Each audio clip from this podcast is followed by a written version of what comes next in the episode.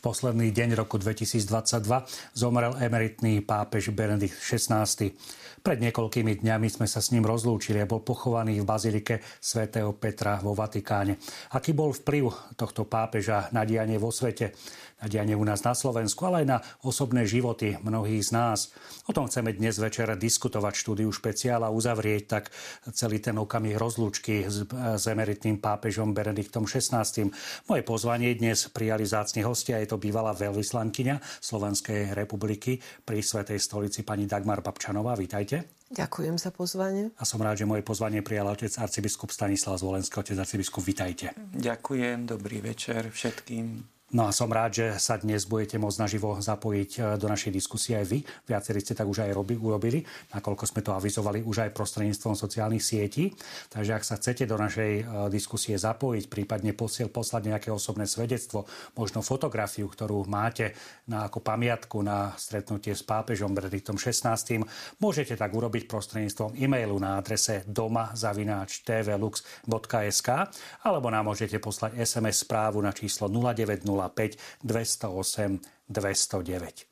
No a skôr ako začneme mm, diskutovať o osobnosti zosnulého pápeža, tak poprosím réžiu, aby nám zo, poslala zostrich tých posledných dní toho, čo sme so zosnulým svetým otcom prežili.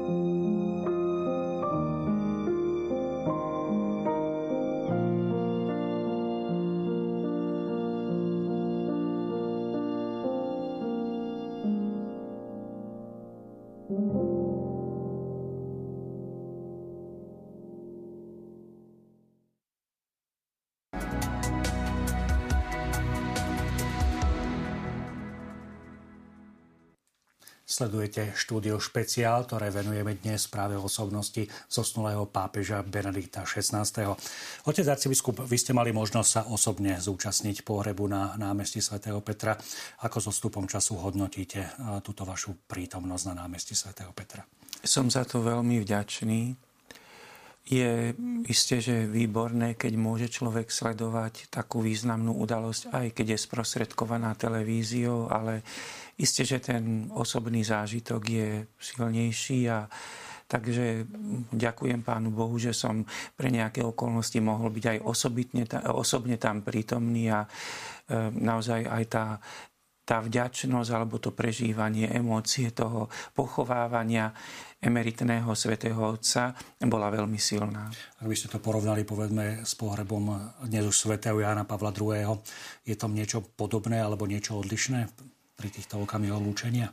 E, tak je to v podstate podobné, lebo e, aj pri e, svetom Jánovi Pavlovi II. už pri jeho pohrebe bolo vo vnútri, myslím, mnohých z nás, môžem to tak povedať, že to, čo bolo vyjadrené, že sa tam, že santo, súbito, teda, že aby hneď bol vyhlásený za svetého, a myslím, že keď sa pochovávajú svetí ľudia, je pohreb sa premieňa na takú slávnosť. Takže tá podobnosť je tam v tomto zmysle naozaj zrejmá. Ak sa dnes povie e, s odstupom niekoľkých dní po pohrebe Benedikt 16. Pani veľvyslankyňa, čo vás napadne ako prvé? Áno, ešte predtým, pán redaktor, ak odpoviem na vašu otázku, by som tiež chcela, keď sme začali s tým ďakovaním, tiež poďakovať pánu Bohu za všetkých pápežov 20. storočia a osobne pre mňa, že mi teda dovolil nejako nazrieť aspoň trošičku do života dvoch z nich, a Jana Pavla II. a Benedikta XVI a čo sa týka Benedikta, tak eh, musím povedať, že jeho veľkosť som si predstavila na kope kníh, ktoré som si nahromadila, nahromadila na stole. A keď som sa na ne pozrela, tak som sa cítila taká strašne maličká. Bolo veľmi veľa. Do mnohých som nahliadla a čítala som tie zmysluplné, krásne myšlienky. A tak ma napadlo, a napadá ma len to, čo povedal pápež František o ňom, že vlastne budúce generácie budú objavovať ešte to všetko, ten poklad, ktorý nám pápež Benedikt zanechal. Otec arcibiskup, pre vás, keď sa povie Benedikt 16, čo ako prvé sa objaví v mysli? Hlboká náuka o Pánu Bohu e, jednoduchým, mimoriadne hlbokým spôsobom, e, nesmierne, nazvem to, hrýva náuka o Bohu, ako on dokázal hovoriť e, sprostredkovať svoje svedectvo viery aj pre iných. Pani veľvyslankyňa, on poznačil určitým spôsobom aj váš osobný život, pretože ste s ním prichádzali do kontaktu nielen služobne, ale myslím si, že aj v inom rozmere. Ako teda poznačil váš osobný život? No, myslím si, že jeho pokora, ktorá bola hneď od začiatku pontifikátu veľmi jasná a pri jeho rezignácii, keď sa ma redaktor sme opýtal, hneď, tak skutočne ešte nikto sa k tomu nevyjadroval a mne sa teda ušla práve táto eh, teda ma žiadali o vyjadrenie o jeho rezignácii, čo bolo veľkým prekvapením. Ale som si ho predstavila skutočne ako pokorného človeka. Hneď na začiatku povedal som jednoduchým robotníkom o Vinici pánovej. A to ma, tá pokora z neho vyžarovala. Skutočne aj taká úprimnosť, ľudskosť. Sama, keď som sa s ním stretla na prvom stretnutí, takmer celú hodinu sme rozprávali o veciach, počúval a potom mi rozprával aj o, o jeho príchode do Bratislavy a vlastne aj o tých veciach, ktoré predchádzali zverejneniu Evangelium Vitae encykliky, pretože vlastne po debate s kresťanskými politikmi v Bratislave v roku 1992 si uvedomil problém umenšenia zla. Tak to mi tam tak krásne povedal a e, tak toto bola, bola úžasná, by som povedala, tá jeho pokora a také nepreceňovanie sám seba to bolo cítiť, že nikdy seba nepreceňoval. A preto aj zvážil svoju rezignáciu, ale k tomu sa zrejme ešte mm. dostaneme. Ten arcibiskup vás e, práve Benedikt XVI vymenoval za bratislavského arcibiskupa. Ako si na to spomínate? Tak e, je to už vlastne teraz presne 15 rokov, to bude 14. februára. Bol som pomocný biskup, e, stal som sa diecézným biskupom. Bola to veľká dôvera, vedomie, že pápež vám dôveruje a vy hovoríte o tom, že mm, necítim sa na ten úrad ako každý z nás keď prijíma nejaký úrad, ktorý nás prevyšuje. Takže toto sú také tie, môžem povedať, hlavné myšlienky, ktoré sa spájajú e, s menovaním za diecezného biskupa pre Bratislavskú arcidiecezu.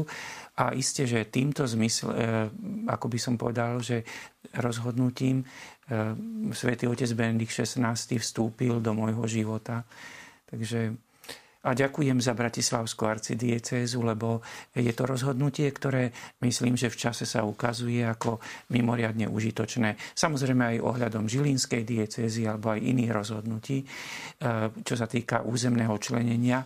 Nakoniec e, boli, zmenili sa e, diecézy alebo hranice diecéz aj iných a nakoniec, aby sme spomenuli aj grecko-katolícku církev svoj právnu sui juris.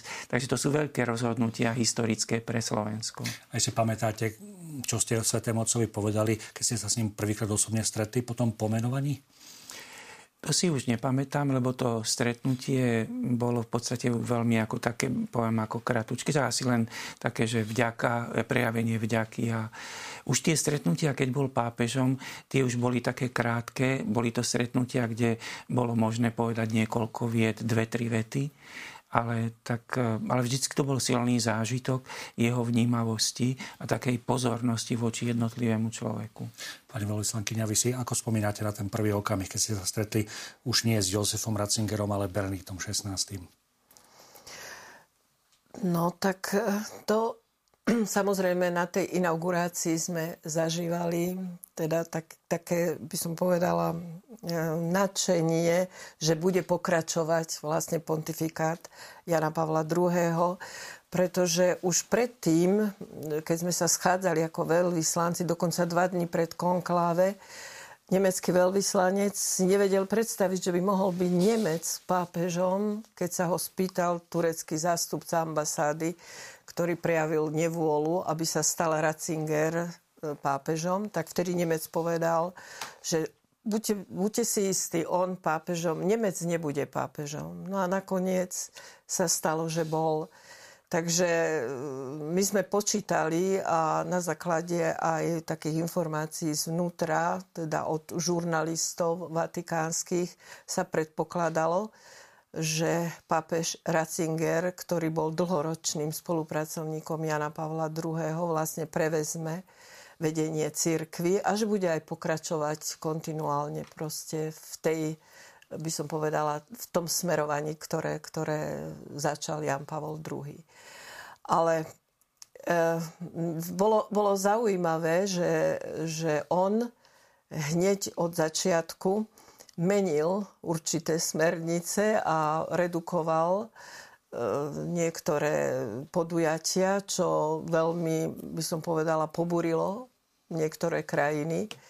Pretože jednak, že zredukoval, povedzme, ja neviem, delegácie početné, ktoré prichádzali z rôznych krajín, reprezentanti iba na prezidenta, čiže úplne to zjednodušil takisto mm, zredukovali jazyky na urbi et orbi a to pobúrilo Slovákov, Slovincov a Čechov, pretože tieto tri vynechal spomedzi tých hlavných jazykov. A tiež si spomínam na to, ako sme sa stiažovali, pretože stále mi chodili stažnosti zo Slovenska, že ako je to možné, že Slovenčina tam neodznela. Tak sme poslali takú, takú notu veľ, z veľvyslanci týchto troch krajín na Svetú stolicu a neodpovedali nám.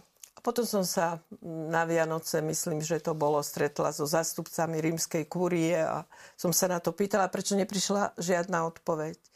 No a oni mi odpovedali, že viete, žiadna odpoveď je tiež odpoveď. Takže takto sme skončili túto záležitosť. Ale nebolo to niečo, že by vás poznačilo negatívne, skôr nie, naopak? Nie, nie, nie, hmm. to nie, pretože vedela som, že on na druhej strane zase rozšíril a založil mnohé komisie a vo vnútri cirkvi veľmi veľa toho nového priniesol a urobil. Takže Otec arcibiskup, vy ste v roku 2007 mali možnosť potom aj s ostatnými otcami biskupmi e, na návšteve ad limina apostolorum navštíviť nielen teda jednotlivé úrady, ale aj svätého Otca. Následne prišla, už ste spomínali, veľká reorganizácia niektorých e, diecéz na Slovensku. Ako ste vnímali túto návštevu ad limina? Predsa len ešte ste neboli bratislavským arcibiskupom. Bol som pomocným biskupom a na stretnutí so svätým mocom Benediktom XVI sme boli spolu s pánom arcibiskupom Sokolom a e, s pánom teda druhým pomocným biskupom Jánom Orošom. Bolo to veľmi milé stretnutie. Samozrejme, že hlavné slovo e, viedol pán arcibiskup Sokol v rozhovore. My sme boli ako teda, ktorí sme ho doprevádzali, ale bolo to nádherné stretnutie pre nás, lebo vôbec prvýkrát sme mohli byť akoby v blízkosti nového pápeža takým osobitným spôsobom. Už teda e, pána e, kardinála Ratzingera, ktorého sme poznali, sme mohli zažiť ako pápeža. Takže je to krásne, krásne stretnutie veľkej ľudskosti, vnímavosti, pozornosti. Mm. Spomínate si aj e, na návštevu ešte kardinála Ratzingera v roku 1992 v Bratislave?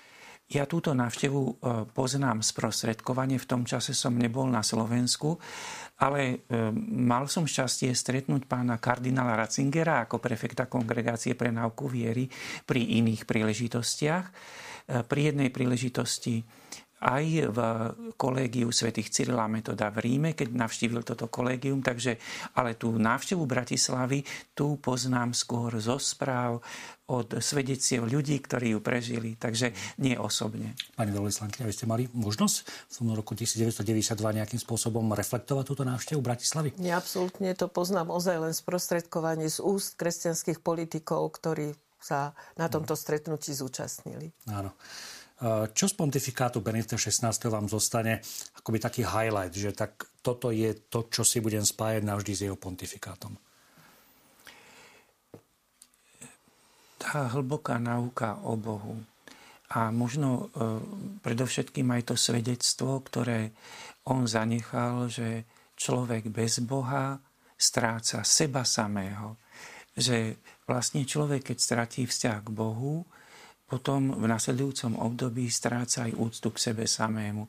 Myslím, že toto Benedikt veľmi, e, pápež Benedikt veľmi zdôrazňoval a to mi tak zostáva ako taká tá základná pravda, ale ono tej nauky nádhernej je veľmi veľa, ale teda toto, ak jednu myšlienku by som mal e, spomenúť, tak e, rád spomínam túto skutočnosť, túto jeho nauku. Pani veľvyslankyňa? No tak je to toho veľa, lebo naozaj je to veľmi bohatá osobnosť. E, zvlášť teda sa spája s jeho mm, pontifikátom mojej mysli, teda jeho zanietenie pre klasickú hudbu a to, že on vlastne miloval naozaj klasických autorov hudobných a sám hrával na piane, ktoré ešte dostal v roku 1950 po vysviacke a nechcel sa ho vzdať ani po navstupe e, na pontif, teda ako pápež. E, nechcel ho vymeniť za, nejaký, za nejaké piano, ktoré by bolo povedzme značkové, pretože to bolo neznačkové. A dokonca vtedy povedal, že viete, ja sa nepovažujem za nejakého výnimočného pianistu. Mne toto stačí. Aj to bol taký moment, kde sa nepreceňoval. Naozaj sa nepreceňoval nikdy čo vlastne aj v tej rezignácii dokázal, že vedel, čo nezvládze, tak jednoducho e, sa vzdal e, toho, čo, čo nebude schopný urobiť. A e, on mal taký, taký zoznam skladieb, ktoré rád hrával. Boli to rôzne Mozartové sonáty, Mozarta miloval a počúval opery. John Don Giovanni bola jeho obľúbená, čarovná flauta, Requiem. Dokonca som čítala niekde, že pri skladbe Requiem dokonca študoval alebo čítal sumu e, Tomáša Akvinského, čiže toho nejako povzbudzovalo tá hudba skutočne aj k takýmto jeho teda k myšlienkach, zamýšľať sa nad e, autormi. E, potom, potom vlastne on e, naozaj e, som bola prekvapená, keď pri 80, keď oslavoval 80 rokov, bola veľká slávnosť v Aule Pavla VI. a pozval si štutgardský orchester a sám ako hudobník a jeho brat, ktorý bol tiež hudobníkom, oni sa navzájom povzbudzovali, tak si vyberal skladby. A vtedy ma prekvapil, že popri teda Mozartovi, ktorého milovala, ktorý, ktorý ozaj plnil, by som povedala, celú, celú tú jeho Eh, by som povedala, hudobnú, teda celý jeho záujem bol sústredený na Mozarta, si vybral Janáčkovú Novosviecku. A to, eh, dvorža, pardon, prepačte, Dvoržákovú Novosviecku. A veľmi nás to všetkých prekvapilo, hlavne českého veľvyslanca, ktorý to aj potom okomentoval, pretože bol nesmierne nadšený, že Antoní Dvořák, ktorý po každo, každej partitúre ďakoval pánovi stvoriteľovi, taký dobrý katolík a že on na ňo nezabudol a v tomto koncerte vlastne vyzdvihol e, českú hudbu. A komentoval a, dal, a potom aj vo svojom prihovore povedal, že vlastne je to vlastne hudba, ktorá má aj sociál, sociálnu kategóriu. Hudba má sociálnu kategóriu. To, to bol krásny, krásne vyjadrenie pápeža, ktorý nebol športovcom, ale bol výborným hudobníkom. A táto sociálna kategória práve aj pri tejto skladbe dokazovala vlastne túžbu po slobode a túžbu po e, solidarite. Zapájajú sa do našej diskusie naši diváci. Ďakujem za veľmi pekný zostrý na začiatku relácie. Boli to veľmi zaujímavé a dojímavé zábery, nám píše divačka Jana. Pán Jaroslav Slášťan, publicista, nám píše, hoci pôsobil krehko, pre svet bol jedným z mála pevných bodov. Nikdy nebol celebritou, v tichosti a modlitbe znášal útoky na svoju osobu. Svetu, ktorý ctí slávu a obdiv ukazoval cestu. Odmenou mu bol výsmech, bol pápežom tvrdej obrany zásada, mužom modlitby. Po celý svoj čas nám ukazoval, že najistejšie sa stojí na kolenách. Eh, keď už sme pri tom, ako eh, spomína aj náš divák, eh, boli to naozaj okamihy, ktoré boli pre neho veľmi náročné a spomenul ich aj pápež František vo svojej homílii, keď hovoril o tom, že ak je človek verný svojim princípom, tak musí počítať aj s tým, že sa dostane aj do situácie, kedy nie všetci mu budú tlieskať, aplaudovať. Ako ste vnímali tento rozmer, či už kardinála Ratzingera alebo Benedikta XVI? Tak Samozrejme, že aj počas pontifikátu a myslím, že aj v období, keď bol mm, prefektom kongregácie pre náuku viery, e, zažil takéto situácie, ale osobitne, keď už bol aj sám pápežom. Ale je vlastne pre nás veľkým príkladom takej pevnosti a stále tej láskavosti, pevnosti, láskavosti, dobroty a môžem povedať, že aj vernosti zásadám, lebo vidí, že aj napriek tomu, že keď niekto na neho útočí, ale že tá pravda je no vlastne pravda Ježiša Krista, aj na ktorého útočili. Takže e, istým spôsobom je toto odmietnutie Božieho, čo sa znova a znova opakuje v dejinách. Áno, keď sme čítali tie rôzne nadpisy, dokonca aj niektoré denníky prišli ako s prvým nadpisom znova ten prívlastok toho Rottweilera.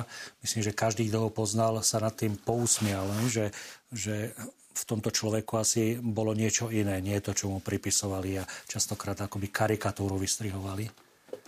Tak to už uh, asi je to aj nevhodné komentovať tento, tento omyl, ktorý sa ukázal v našom prostredí. Pani Valislanke, vy ste ako vnímali ako človeka pravdy alebo verného pravdy, alebo človeka, ktorý bol ochotný naozaj sa postaviť, aj keď vedel, že za to potlesk nezíska?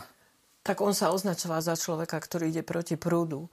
A práve tieto rôzne škandály, ktoré okolo neho jednoducho sa produkovali, on príjmal ako, ako vec, ktorá, ktorá patrí človeku, ktorý jednoducho hovorí pravdu. A dokonca sa hovorí aj Kristus bol vlastne škandálom pre tú spoločnosť, ktorej žil. Čiže proste tá pravda, ktorá sa presadzuje, vzbudzuje samozrejme negatívne reakcie sveta. U neho bolo príliš veľa útokov, ktoré boli neopodstatnené a v jeho kniho, knihe rozhovorov z roku 2017, kde som sa skutočne dočítala mnohé veci, ktoré už vo svojom vysokom veku ešte vedel pomenovať a hovoriť o nich a priznal mnohé veci, vyjadril vlastne myšlienku, že on všetky tieto škandály zvládol a vôbec neboli príčinou jeho rezignácie. Či to bol Vatilix, alebo boli to sexuálne škandály, ktoré, ktoré sa mu pričítali a na ktoré, proti ktorým sa on postavil veľmi novým opatrením, e, keď vlastne e, dokonca 400 kňazov suspendoval a komisia, ktorú založil, sa venovala tejto otázke ozaj poctivo. Alebo to bola tá aféra, teda tých Vatilíks, keď jeden komer, komer, komorník vyniesol dokumenty von. A to bolo zaujímavé, také krásne, keď ste teraz, pán redaktor, hovorili o tom Rottweilerovi, však to sú ako psy, ktoré sú útočné a hryzú, tak absolútne mu to nesedelo, takáto prezývka, pretože on nikoho nepohrízol, ba naopak on miloval aj všetkých tých, ktorí na ňo útočili. Aj ten komorník Gabrieli, ktorého potom odsúdil pravoplatne súd. Vlastne on mu odpustil, takže ho vypustili z väzenia. Takže to bol človek, ktorý nevracal údery, ktorý ich príjmal a dával veci do poriadku. A to bolo na ňom úžasné, že povedal, ja by som nebol odišiel skôr, ako neusporiadam tieto veci. Ja som sa preto vzdal, lebo nemôžeme odchádzať vtedy, keď sa útočí. Takže to bola taká úžasná sila v ňom. A keď teraz si spomeniem, ako niektorí redaktori, povedzme minule zrovna teda na Českej televízii redaktor hovoril, že áno, tá situácia vo Vatikáne bola taká zlá, on ju poznal, 20 rokov tam pôsobil v rímskej kúrii, že sa musel vzdať aj kvôli tým sexuálnym škandálom. Samozrejme, že ho to veľmi bolelo, ale on všetky veci naprával a napravil. A on nešiel so zaťaženým svedomím z úradu. Aj povedal, ja som zodpovedne vykonal všetko, čo som mal. To bolo také krásne gesto a ozaj, aj myslím si, nasledovania hodné. V roku 1992 sme spomínali, že Slovensko navštívil kardinál Jozef Ratzinger, ale zdá sa, že to nemusela byť jeho prvá návšteva na Slovensku. Nám sa podarilo získať jedno veľmi zaujímavé svedectvo v Kútoch, kde prebiehal alebo prechádzal nemecký front. No a vypočujeme si jednu dnes už 97-ročnú svetkyňu, ktorá nám rozpráva svoj zážitok, pravdepodobne s budúcim kardinálom Ratzingerom. Na Veľkú noc 45. roku v sobotu na Veľkú noc došiel pracovník z obecního domu k nám. Ja už sem doma nebývala, to vím podľa rodičov. Došiel tam pracovník z obecního domu a povedal im, že dojdú nemeckí vojáci do kútu a že musá ich ubytovať. No a tak na, otec aj tú sestru išli na skríšení a mama ostali doma, že keby náhodou niekto došiel, že aby teda došli. A došiel vojak. Došiel vojak, a, ale enen sám. A na druhý deň, nedelu na tú veľkú noc, mama došli z kostola, ale ešte než došli napredu u nás na dvori, co býva dvoránka, tam povedá mamie, tetko Anko, tam sa tedy tak ríkalo tým tecinám. A tam videli ste, ten váš vojak byl aj, aj v kostele, ale aj na príjmaniu, že videla sem, povedá. No a potom oni mieli obavu nejak tak s ním dať do takej reči, lebo neviedeli, s, s kým majú dočinenia a o čem by sa dalo vypráviať.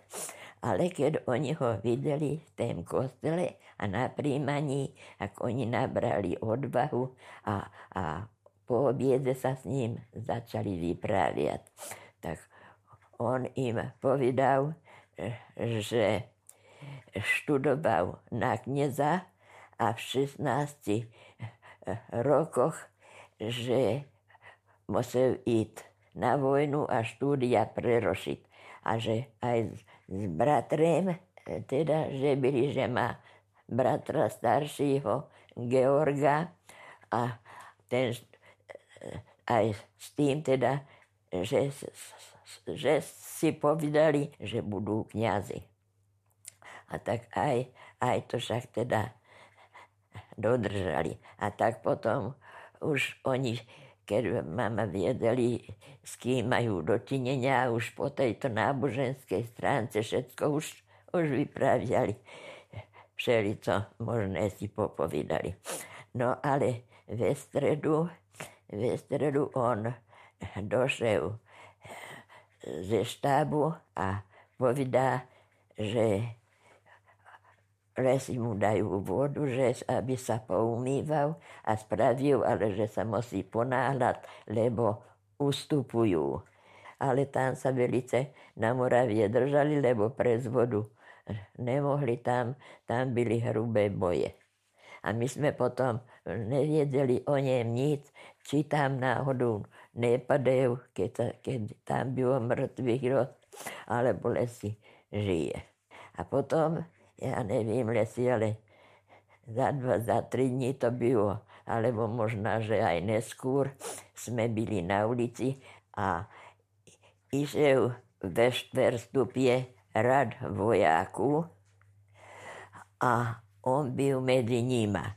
A tá dvoránka povedá mamie, že videli ste, tetko Hanko, aj, aj ten váš vojak byl tam medzi nima a že jak sa smutne podíval, že dozadu do dvora. No a, a to ich vedli jak zajacú. Nemon sluboval vždycky, že však on, keď by sa šťastlivo z vojny vrátil, že on dojde že on dojde nás navštíviť, ale nedošiel jak živ. Čo sa s ním stalo, lebo nestalo, nevím. To televízor je tam, ale ja som sa išla dívať, keď tam niečo také bylo. A, a bylo tam aj o ňem, on tam sám vyprávial, jak tu býva, čo to byl. A potom podľa aj o ten bratrovi Georgovi, vyprávěl. A podľa toho sem, že teda by, to, by to mohol to byť on. Jozef Ratzinger z Regensburgu.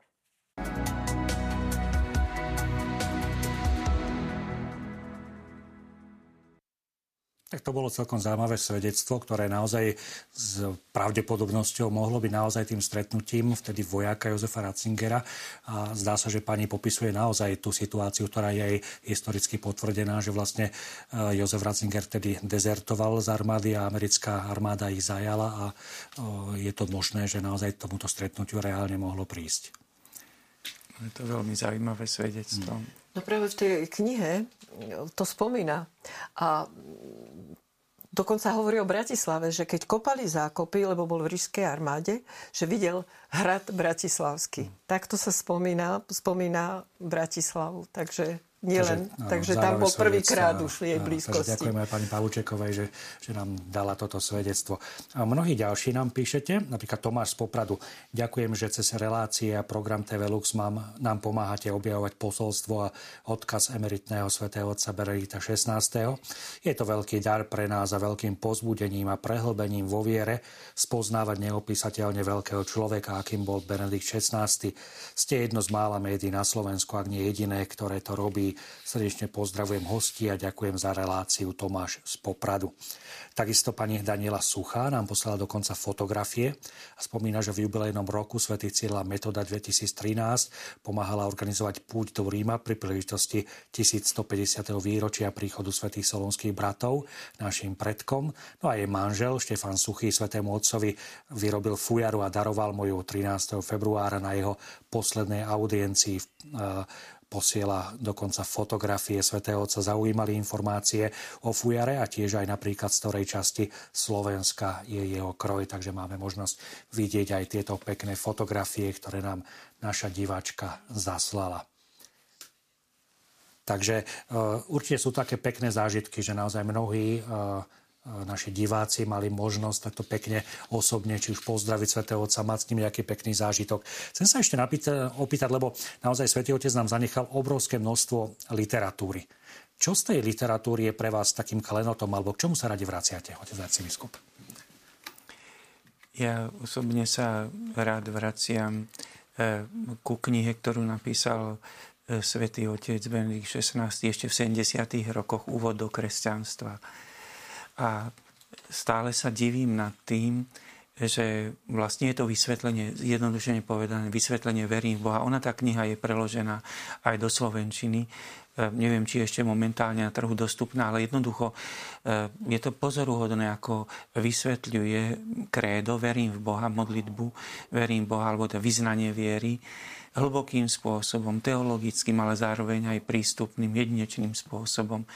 Ale tak samozrejme, že tých myšlienok je veľmi veľa. Mm. Pani Valsangrini, máte vy niektorú obľúbenú knihu? No, mm, veľmi ma potešilo, keď otec arcibiskup spomenul ten úvod do kresťanstva. My keď sme sa v 2007 vrátili z Ríma, tak práve vyšla a preklad robil ordinár uh, vojenský biskup Rábek. Tak ma to veľmi potešilo, že zvládol taký ťažký preklad, je to taká hutná teologická kniha. A ja mm, tiež teda som sa začítala do kníh ako Európa alebo Zevaldové knihy Svetlo, e, svetlo e, života, e, potom autobiografickú knihu, ktorú teraz v poslednom čase tiež vydal. Ale mňa kniha Európa zaujala preto, že tam vlastne sa pápež venuje ako keby politike. Hoci on hovoril, že, že on nikdy nebol politikom ani nejak aktívne v politike nepôsobil, ale že ho politika vždy zaujímala, pretože je to za politikov je filozofia. A o tú filozofiu sa vždy zaujímal. A práve v tej knihe Európa e, má veľmi krásne vyjadrenia vôbec o politickej situácii vo svete. Tak to, to ma tak prekvapovalo že je aj politikom, lebo mnohí si mysleli, že sa nejak politike vyhýba alebo nevenuje a sú tam o kresťanských politikoch, o, o tom, ako, ako e, môže Európa bez, bez kresťanstva neprežiť. Jednoducho venuje sa skutočne tomu, tej situácii, akú aj teraz poznáme a ktorá ozaj hrozí tomu, že spoločenstvo národov. On dokonca zažil Adenauera, čiže zakladateľa Európskej únie. A on vo svojej mladosti si spomína, jak e, bol tam, jak, jak, jak bojovalo Nemecko medzi o, jedno, o koncepciu politickú. Buď bude to koncepcia jednoty, alebo slobody. Adenauer presadzoval e, slobodu, zatiaľ čo Schumacher, Kurt Schumacher tam presadzoval jednotu. Ale tá jednota by bola oddelila Európu od celého, teda Nemecko od celého západu, zatiaľ čo Adenauer v tej slobode ako, ako prilnul k tej západnej jednote a solidarite s ostatnými tými západnými krajinami. Takže on zastával si Adenauera a veľmi sa tomu priznáva práve v tejto knihe rozhovorov. Tak sme už pri tých knihách, eh, či už kardinála Ratzengera alebo neskôr Benita 16. Môžem povedať, že takým mostom medzi, tým, eh, medzi tou službou prefeta kongregácie pre náuku viery a úlohou pápeža bola práve kniha Ježiš Nazarecký a veľmi pekne e, jeho osobný tajomník Georg Genschwein hovorí, že, že on bol presvedčený o tom, že bude mať čas napísať len ten prvý diel. A ten písal ako teológ a je naozaj napísaný takým pomerne náročným štýlom. Kým pri tých ďalších dvoch už bolo zrejme, že tam už zrazu zmenil štýl a už, už to bol pastier, ktorý vysvetľuje už takým, by som to, že priateľnejším jazykom aj pre bežného človeka. Ako vnímate toto jeho dielo? Tak ja osobne mám aj toto dielo veľmi rád. Musím povedať, že využívam to dielo aj tým, že je tu je nahraté, tak že sa dá počúvať. Ja veľmi často som počúval mnohé časti z diela Ježiš Kristus, Ježiš Nazarecký. Takže tiež to pokladám za ako teologicky skvelé dielo, ale tiež akože prístupné, teda, že dá sa dá sa aj možno povedať pre človeka, ktorý by nemal až takú veľkú teologickú prípravu, že je zrozumiteľné. Takže ja som za to dielo nesmierne vďačný a znova, znova z neho čerpám Takže myslím, že je to také niečo, čo, k čomu sa bude dať vraciať ešte e, znova a znova aj v budúcich rokoch. A dokonca práve pán tajomník Georg hovorí, že, že ak by mal on sám označiť nejaké dielo, ktoré je, bolo pre neho v živote najdôležitejšie, on hovorí, bolo bolo to práve toto, že kde chcel akoby zanechať jednak e, niečo z toho vedeckého, ale zároveň uh, veľké ovocie svojho duchovného života. Zajiste, že je, jeho dielom, aj keď nie je potom pod tým priamom podpísané, ale vieme, že on bol jedným z tých hlavných strojcov, je katechizmus katolíckej cirkvi. Ako vnímate toto dielo? Toto dielo písal ako, ako pápež, takže nebolo zvykom, že by pápeži písali knihy. Naozaj. Nie, nie, to, to robil ešte ako prefekt kongregácie pre náuku. Bol, bol poverený vlastne Jánom Pavlom II aby áno, pripravil vlastne pripravil, tie... ale písal ho už potom počas pontifikátu, lebo nie, pretože tam som to čítala, že dokonca keď chodil ako pápež e, na rekreáciu alebo na dovolenky mm. pod Mont Blanc, takže ešte aj v tej chate pracoval na tomto mhm. diele, takže neviem, už tak som to tam čítala, ale to dobre. Je, to dielo Ježiš Nazarecký, to správne hovoríte, ale... E, bolo... Dokončil ho potom zrejme za pontifikátu. Tak no, ale je možno... veľmi významné to, že e, keď bol prefektom, sa rozbehol rozbehli práce na príprave katechizmu katolíckej Presne. cirkvi, ktoré je tiež jedinečné, môžeme povedať, jedinečná Presne, skutočnosť krásne. No. pre náuku cirkvi. A, preloži, a preložil ho monsignor Zlatňanský. To bolo tiež taký krásny prínos. A ešte k tomu by som teda k Ježišovi Nazareckom. Ja som sa zúčastnila na prezentácii, keď prezentovala sa toto dielo vo Vatikáne. A tak som si vypočula aj rôzne pripomienky, diskusné príspevky, skutočne nadšenie, pretože tam išlo o to, by som povedala, ten dialog kresťanstva so židovstvom, ktorý on veľmi podporoval, tak ako aj dialog s protestant, dokonca s protestantmi, pretože on vlastne žil v tom protestantskom prostredí a mal priateľov vynikajúcich protestantov, takže on ten ekumenický duch z neho prežaroval. A pamätám si aj na to, ako sme vychádzali z tej auly a izraelský veľvyslanec prišiel za mnou a hovorí, no čo na to poviete? Tak on prirovnal Krista k Mojžišovi, ale Mojžiš je len jeden. Mojžiš je len jeden a toto mi staré opakoval. Toho tak nejako podnietilo k takej, takej malej rebelii, ako, ako Žid to neprijal. Ono to je nádherne tam spracované. To môžeme odporúčať aj našim divákom a poslucháčom. To porovnanie Ježiša Krista ako nového Mojžiša. Ale práve v tom je, lebo tam on analizuje v tom diele vlastne jedného židovského teológa, ktorý vlastne bol veľmi otvorený kresťanstvu a keď prišiel do toho bodu, že by mal uznať, že Ježiš je vlastne nahradzuje Mojžiša, vlastne to mu zablokovalo, že nepríjme Ježiša. A to je tiež ako my myslím, že ten e, veľvyslanec e, vlastne štátu Izrael veľmi správne videl, že kde je ten rozhodujúci bod prijatia alebo neprijatia Ježiša Krista presne, ako nového Mojžiša. Áno, presne tak. Ďalšia z našich diváčok, pani Lubomíra, reaguje. Srdečne pozdravujem. Doposiaľ si pamätám, keď svätý Jan Pavel II nemohol odslúžiť svetú omšu na Bielu sob- na Veľkú noc a vtedy bol kardinál Ratzinger. On slúžil tú svetú omšu. Ďakujem. Takže toto je jej postreh. Naozaj to bol už aj okamih aj pre neho samého, keď on si uvedomoval po určitom čase, že prichádza ten okamih, kedy tých síl ubúda. Ako ste reagovali na ten veľmi prekvapivý okamih, kedy eh, pápež Benedikt teda ohlásil svetu, že sa zrieka pápežského úradu? Tak ja si pamätám, že nechcel som tomu veriť. Mne sa to zdalo ako niečo nepredstaviteľné. Hm, pani veľvyslankyňa. Ako to, to bola reakcia v diplomatickom svete? V diplomatickom svete, ja som už nebola vtedy, to bolo v hmm. roku 2013, práve, že to ma tiež zastihlo veľké prekvapenie, pretože s týmto som nepočítala vôbec. Ale e, on o tom hovorí veľmi krásne v tých rozhovoroch, ktoré stále spomínam z toho roku 2017, pretože hovorí, že nikto o tom nevedel vo Vatikáne, okrem pár spolupracovníkov, ktorí museli určité administratívne veci zariadiť. Takže e, jednoducho to bolo veľké prekvapenie aj pre tých, povedzme, bližších. A on hovorí, že odišiel som preto, a necítim vo svedomí žiadne výčitky. A to viackrát zdôrazňuje. Ja necítim výčitky, pretože ja som si svoju robotu dokončil. To, čo som mohol, som spravil a ja som odišiel s čistým svedomím a hovorí, hovorí sa, že, že som zišiel, že sa neschádza z kríža, že sa neodchádza z kríža.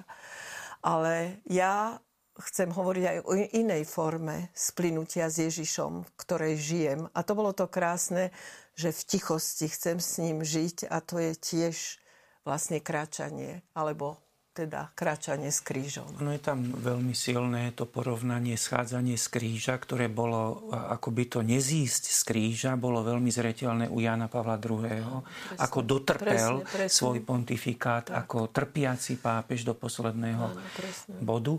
Kdežto u Benedikta je zvýraznené to, tá úžasná úcta, že e, církev je Kristova Pápež môže odísť, ale Kristus tu zostáva, ktorý vedie svoju církev. A v dôvere, že tá loďka je vedená Kristom, on môže pokojne aj sa rozhodnúť vzdať sa svojho úradu. Takže to je mimoriadne zdôraznený tento rozmer, že církev je Kristova.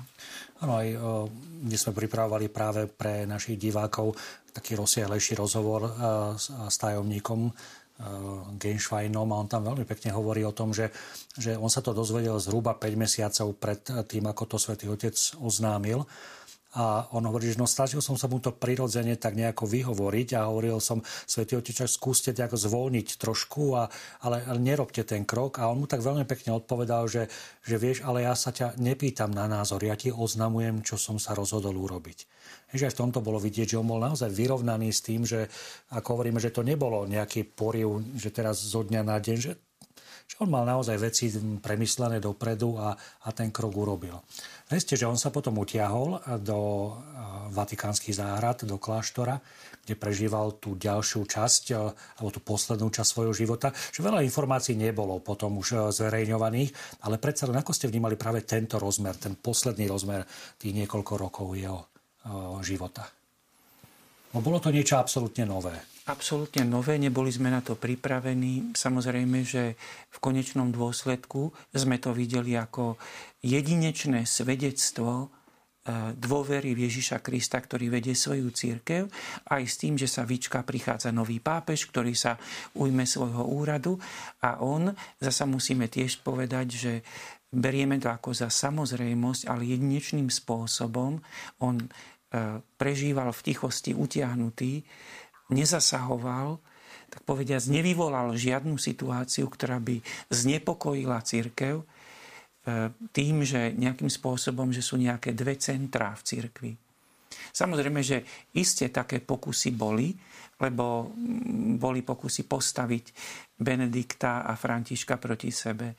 Ale keď, myslím, že aj v nasledujúcom období, keď sa bude toto obdobie hodnotiť, sa jednoznačne povie, že bolo to jedinečná zásluha Benedikta, ktorý, tak povediac, eh, vedel byť emeritným eh, rímským biskupom a, a nový pápež mohol plne v slobode vykonávať svoj úrad. Mm. Takže aj v tom je ako jeho mimoriadná zásluha, jeho mimoriadná veľkosť. Ono je zrejme aj to, že on je tak veľká osobnosť, že my e, musíme si aj uvedomiť, že vždy aj nevládzeme zhodnotiť, lebo nás prevyšuje. Samozrejme, že... Ale môžeme len povedať vďaka Bohu, že sme mali takúto veľkú osobnosť. Mm. Pani Občarová? No, tak krásne to otec arcibiskup vyjadril, že presne nemám čo k tomu dodať. Hmm. Presne tak, v tichosti, skutočne nezasahovaním. A tak, ako on túžil vždy po tej tichosti, ja viem, že zrušil aj tie ranejšie svetom Jana Pavla II, kde sa stretávali na raňajkách početné, početní priatelia a ja neviem, aj zo zahraničia mnohí, mnohí politici. Ale on to jednoducho zrušil, pretože on má rád tichosť a skutočne byť v spoločnosti Ježiša. Takže táto cesta, ktorú si zvolil, bol presne tak, ako sa to tu vyjadrilo. Skôr ako vám položím poslednú otázku, lebo náš čas sa naplňa, chcem poďakovať aj všetkým vám, ktorí ste sa zapojili do našej dnešnej relácie. No a chcem vás aj odmeniť, takže trom z vás posiel, posiel, posielame aj knihy z vydavateľstva televízie Lux. Budú to pani Daniela, pán Jaroslav a pani Jana, takže mm, určite od nás dostanete o niekoľko dní aj takúto pozornosť. Ďakujeme našim kolegom z televízie, ktoré to pripravia. Tá moja posledná otázka ktorú aj dnes položili na záver jeho osobnému tajomníkovi, že keď sa objavilo na námestí znova ten nápis Santo Subito, teda hneď svetý, myslíte si, že e, pôjde sa týmto smerom? A Georg tak sklonil hlavu a hovorí, dúfam v to. Ako to vnímate vy, pani veľvyslankyňa? No mňa ten Skutočne ten nápis tam prekvapil, lebo mm, pri pohrebe Jana Pavla II. bolo veľmi veľa týchto nápisov, pretože tam bola obrovská množstvo Poliakov a určite počas pontifikátu Benedikta XVI. nebolo toľko Nemcov, čo bolo Poliakov za pontifikátu Jana Pavla II. Ale myslím si, že, že naozaj títo pápeži 20. storočia sú veľkými osobnosťami a myslím si, že je to celkom reálna predstava. Santo Subito. Otec arcibiskup, tá cesta k svetorečeniu tak e, môžeme povedať asi tak, alebo mohol by som povedať dve veci. Aj osobný názor a ja si myslím, že pápež, emeritný pápež Benedikt XVI zomrel v povesti svetosti. Ja osobne e, s tým teda som uzrozumený a ja s tým súhlasím, ja ho pokladám tiež za svetého človeka, čisto technicky. Isté sa bude čakať 5 rokov a potom sa, samozrejme, lebo to je, tak poviem, predpísaný čas, kedy je možné začať proces blahorečenia, ale to už necháme, tak povediac, na kompetentných, ktorí sa tým budú zaoberať. Ďakujem veľmi pekne za to, že ste prišli, za to, že ste sa podelili s našimi divákmi o aj svoje osobné zážitky, osobné názory, ale hlavne, že sme naozaj takto mohli pekne zhodnotiť to, čo ľudsky vládzeme a vieme. Takže ďakujem vám veľmi pekne za váš čas no a teším sa opäť u nás v televízii pri ďalších reláciách. Ďakujeme za také krásne pozvanie hovoriť o pápežovi Benediktu.